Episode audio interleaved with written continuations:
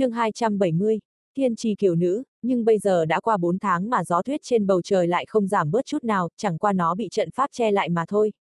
Hiện tượng này chỉ có một loại giải thích duy nhất, Chu Vũ Thái từ trong ngọc giản lo âu nói cho hắn biết tu sĩ Tuyết Vực muốn tiêu diệt cả nền móng của Liên Minh tứ phái tiến hành cuộc chiến diệt quốc. Những cuộc chiến diệt quốc trên Chu Tước Tinh rất hiếm gặp. Dù sao cũng có sự can thiệp của lục cấp tu chân quốc Chu Tước Quốc. Nhưng cũng không phải chưa từng xảy ra loại chiến tranh này. Trong sách cổ của Liên Minh tứ phái có ghi lại tổng cộng 4 lần xảy ra chiến tranh diệt quốc trên Chu Tước Tinh. Loại chiến tranh này có 3 lần nổ ra ở tứ cấp tu chân quốc, 1 lần xảy ra ở ngũ cấp tu chân quốc. Nhưng không hề có ngoại lệ, hễ là chiến tranh diệt quốc thì ở phía sau đều có bóng dáng của Chu Tước Quốc. Nói cách khác thì sự kiện lần này có thể do tu sĩ Tuyết Vực không dám lấy đủ loại phương pháp để đánh động Chu Tước Quốc mà chỉ âm thầm tiến hành cuộc chiến tuyệt hậu. Sau khi Chu Vũ Thái lo lắng phân tích, Vương Lâm trầm ngâm một hồi lâu. Liên Minh tứ phái không phải là quê hương, nhưng hắn đã sống trên con đường ở kinh thành này cũng đã hơn 30 năm. Lúc này hắn đứng bên ngoài cửa hàng, nhìn những bông tuyết bay đầy trời, rồi than nhẹ một tiếng. Câu nói cuối cùng Chu Vũ Thái qua truyền âm ngọc giản. Để tra xét hành động lần này của Tuyết Vực Quốc phải thật sự có thái độ diệt quốc hay không. Liên Minh tứ phái đã phái ra mấy nhóm tu sĩ, đồng thời đi về mấy cái tứ cấp tu chân quốc ở xung quanh để tìm minh hữu. Cùng lúc đó cũng đi đến ngũ cấp tu chân quốc mà mình phụ thuộc để tìm viện binh. Nhóm người cuối cùng lại đi Chu Tước Quốc để dò xét sự thật. Đến ngày phát ra ngọc giản, 3 nhóm người trừ nhóm đi đến Chu Tước Quốc tất cả đều quay trở về. Nhưng đáp án lại làm cho tất cả mọi người trên Liên Minh tứ phái trầm mặc. Minh hữu láng giềng ở 4 phía, phần lớn đều khách sáo nghênh đón người của tứ phái, nhưng lại im bặt chẳng đề cập đến chuyện tham chiến. Thậm chí còn có một số nước dứt khoát đóng cửa lánh đi không gặp. Cuối cùng từ trong miệng của một nước minh hữu láng giềng có mấy đời giao hảo, vì đồng tình mà mơ hồ nói ra việc này ngũ cấp tu chân quốc tương ứng đã truyền lệnh xuống cấm không được tham dự vào. Nhóm tu sĩ khác được phái đi ngũ cấp tu chân quốc tương ứng của Liên Minh tứ phái, đều vác bộ mặt u ám. Tin tức mà bọn họ đưa về nói Vũ Đỉnh khỏi cần nộp lên trên. Việc này ngũ cấp tu chân quốc không tham dự, cuối cùng tổ tu sĩ đó phải trả một giá đắt mới từ trong miệng một tu sĩ anh biến kỳ ở ngũ cấp tu chân quốc lấy được một cái tin tức làm cho bọn họ kinh hoàng. Tu sĩ Tuyết Vực xuất hiện một người con gái có tư chất kinh người. Mặc dù là Chu Tước Quốc cũng phải lắc mắt, nàng chỉ cần thời gian 100 năm đã đứng trên đỉnh hóa thần hậu kỳ, là một người có tư chất nhất trong vạn năm nay ở Chu Tước Tinh. Nếu mà như vậy thì cũng còn đỡ, nhưng tu luyện 100 năm nàng chưa bao giờ ăn bất kỳ một loại đan dược nào. Kể từ đó lại càng được người ta chú ý tới và làm cho kẻ khác phải kinh hãi. Chu Tước Quốc vì chuyện này đã phái tu sĩ ra đi đến điều tra, cuối cùng khẳng định chuyện này là thật. Vì vậy mới long trọng mời nàng gia nhập vào Chu Tước Quốc. Chuyện này ở Chu Tước Tinh cũng không phải là hiếm, thường những người có tư chất cực cao, khi tỏa sáng là lúc được Chu Tước Quốc chú ý kéo về làm tu sĩ nước mình. Chẳng qua những người này khi được gia nhập vào Chu Tước Quốc thì thân phận và địa vị cũng không phải là quá cao. Nhưng đối với cô gái trẻ ở Tuyết Vực, Chu Tước Quốc lại bất chấp tất cả mà cấp cho một thân phận cực cao. Chu Tước Quốc làm vậy là muốn đi lên sau vô số năm không có tiến bộ tranh thủ đạt đến thất cấp tu chân quốc. Nhưng muốn đạt đến thất cấp ngoài việc tu vi của tu sĩ phải đạt đến một tầng cao hơn, còn cần một loạt những hành động chuẩn bị khác của bọn họ. Mức độ khó khăn có thể nói là rất cao. Trước mặt thì Chu Tước Quốc ngay cả yêu cầu đầu tiên cũng chưa đạt được. Cho nên đối với loại người thiên tư cao như vậy xuất hiện trên Chu Tước Tinh tất nhiên được chú ý tới một cách đặc biệt. Mà người con gái Tuyết Vực này với thiên tư của bản thân đã đạt đến cảnh giới làm kẻ khác phải tức lộn ruột. Kể từ đó Chu Tước Quốc nhất định phải có nàng cho bằng được. Nàng ta đồng ý gia nhập vào Chu Tước Quốc chỉ với một yêu cầu, là để cho Tuyết Vực Quốc tăng lên tới ngũ cấp. Đồng thời cũng phải để cho họ rời khỏi Tuyết Vực lạnh lẽo kia, chọn một quốc gia trên Chu Tước Tinh làm nền móng. Đúng lúc này, trong lãnh thổ Liên Minh tứ phái xuất hiện Vũ Đỉnh.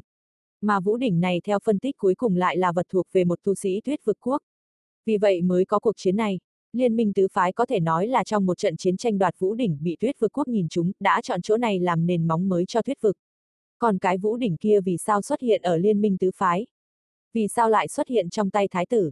Sau khi Liên Minh tứ phái phân tích đã cho rằng đây là một âm mưu. Chẳng qua nếu bây giờ phủ nhận âm mưu này cũng không cải biến được hiện thực. Tin tức này sau khi được nhóm tu sĩ kia mang trở về, đã làm rung động toàn bộ Liên Minh tứ phái. Ngọc giản của Chu Vũ Thái, Vương Lâm đã xem qua toàn bộ. Nội dung của nó khiến cho tâm tình của hắn có chút nặng nề. Hắn không nghĩ tới trong cuộc chiến tranh đơn giản tranh giành Vũ Đỉnh bên trong lại ẩn tàng một tin tức kinh người như vậy. Hắn nhìn những cửa hàng trên phố gần như đã trống rỗng, trong lòng có chút cảm xúc. Mấy tháng trước trên con đường này người qua kẻ lại vẫn nhộn nhịp. Cửa hàng ở khắp 4 phía mỗi sáng khi mở cửa đều cực kỳ náo nhiệt. Nhưng bây giờ bởi vì cuộc chiến giữa hai quốc gia, những con người bình thường đã bị ảnh hưởng rất lớn. Vương Lâm than nhẹ, vào giờ phút này, hắn rất xúc động. Phàm nhân trong mắt tu sĩ còn thua cả con kiến, nhưng những tu sĩ này cũng không quên, xuất thân của bọn họ cũng đều từ những người bình thường. Vương Lâm không có biện pháp nào để ngăn cản chuyện này xảy ra. Hắn cũng không muốn tham dự vào.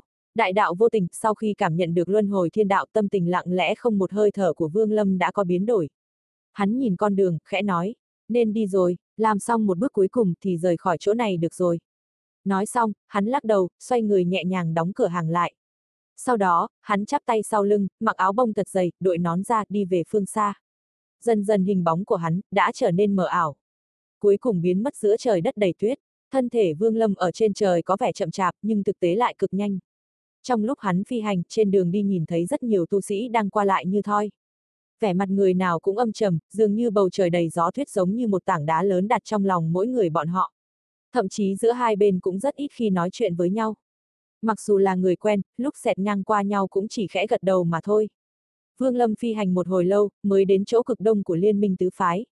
Chỗ này năm đó là một cánh rừng rậm rạp nhưng bây giờ nơi đây cũng chẳng còn một thân cây nào mà chỉ nhìn thấy một cánh đồng tuyết trắng. Cánh đồng tuyết này so với khoảng trống đã được dọn sạch tuyết ở bên cạnh thì giống như một dãy núi khổng lồ. Từng trận gió lạnh từ trong cánh đồng tuyết bay ra, mang theo vẻ tuyệt vọng. Vương Lâm lẳng lặng đứng ở trên không, nhìn xuống cánh đồng tuyết ở phía dưới. Sau một hồi trầm mặc cuối cùng hắn mới than nhẹ một tiếng, hai tay bắt pháp quyết nhanh chóng biến hóa. Một ngọn gió lạ lập tức xuất hiện rồi thổi qua cánh đồng tuyết, sinh ra những tiếng rít thê lương. Trong khoảnh khắc giữa đất trời như tràn ngập những tiếng khóc than. Tuyết vẫn rơi, gió vẫn thổi, giống như đạo trời mênh mông hư vô, vĩnh viễn không có bờ bến. Chẳng qua những bông tuyết này có chút quỷ dị, những ngọn gió tuy mạnh nhưng không thổi đi được những lớp tuyết. Cũng may mà mục đích của Vương Lâm không phải dọn dẹp sạch đám tuyết để lộ ra khu rừng. Trên mặt Vương Lâm không có chút lo lắng nào, hắn lẳng lặng đứng ở trên bầu trời với ánh mắt bình tĩnh. Dần dần trên cánh đồng tuyết xuất hiện một cơn lốc xoáy nhỏ có chu vi trên 100 trượng. Cơn lốc đi qua lớp tuyết đọng, chậm rãi quét sạch mọi thứ sang hai bên. Vương Lâm đứng thật lâu trên không khiến một số tu sĩ bay qua bầu trời, dần dần cũng có người chú ý tới hắn. Cuối cùng thì cơn lốc trên cánh đồng tuyết càng lúc càng lớn, tạo thành một hố sâu khổng lồ. Bên dưới cái hố có rất nhiều thân gỗ. Vương Lâm nhìn thoáng qua, thu pháp quyết trong tay lại, lập tức hạ xuống rơi vào trong lốc xoáy. Trong phạm vi 100 trượng có rất nhiều thân cây khô, những thứ này là vật liệu để hắn tiến hành điêu khắc. Hơn 30 năm trước hắn lấy gỗ ở đây cũng chỉ đủ đến lúc này. Nhưng số gỗ đó cũng không thể đáp ứng nổi một lần điêu khắc cuối cùng trước khi đi.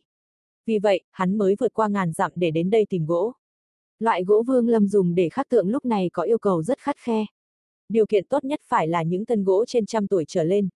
Tất nhiên nếu có những cây 1000 năm tuổi thì hiệu quả sẽ càng lớn. Đáng tiếc trên vùng đất bị băng tuyết bao phủ này, muốn tìm được những vật liệu gỗ có đẳng cấp cao thật giống như mỏ kim đáy biển.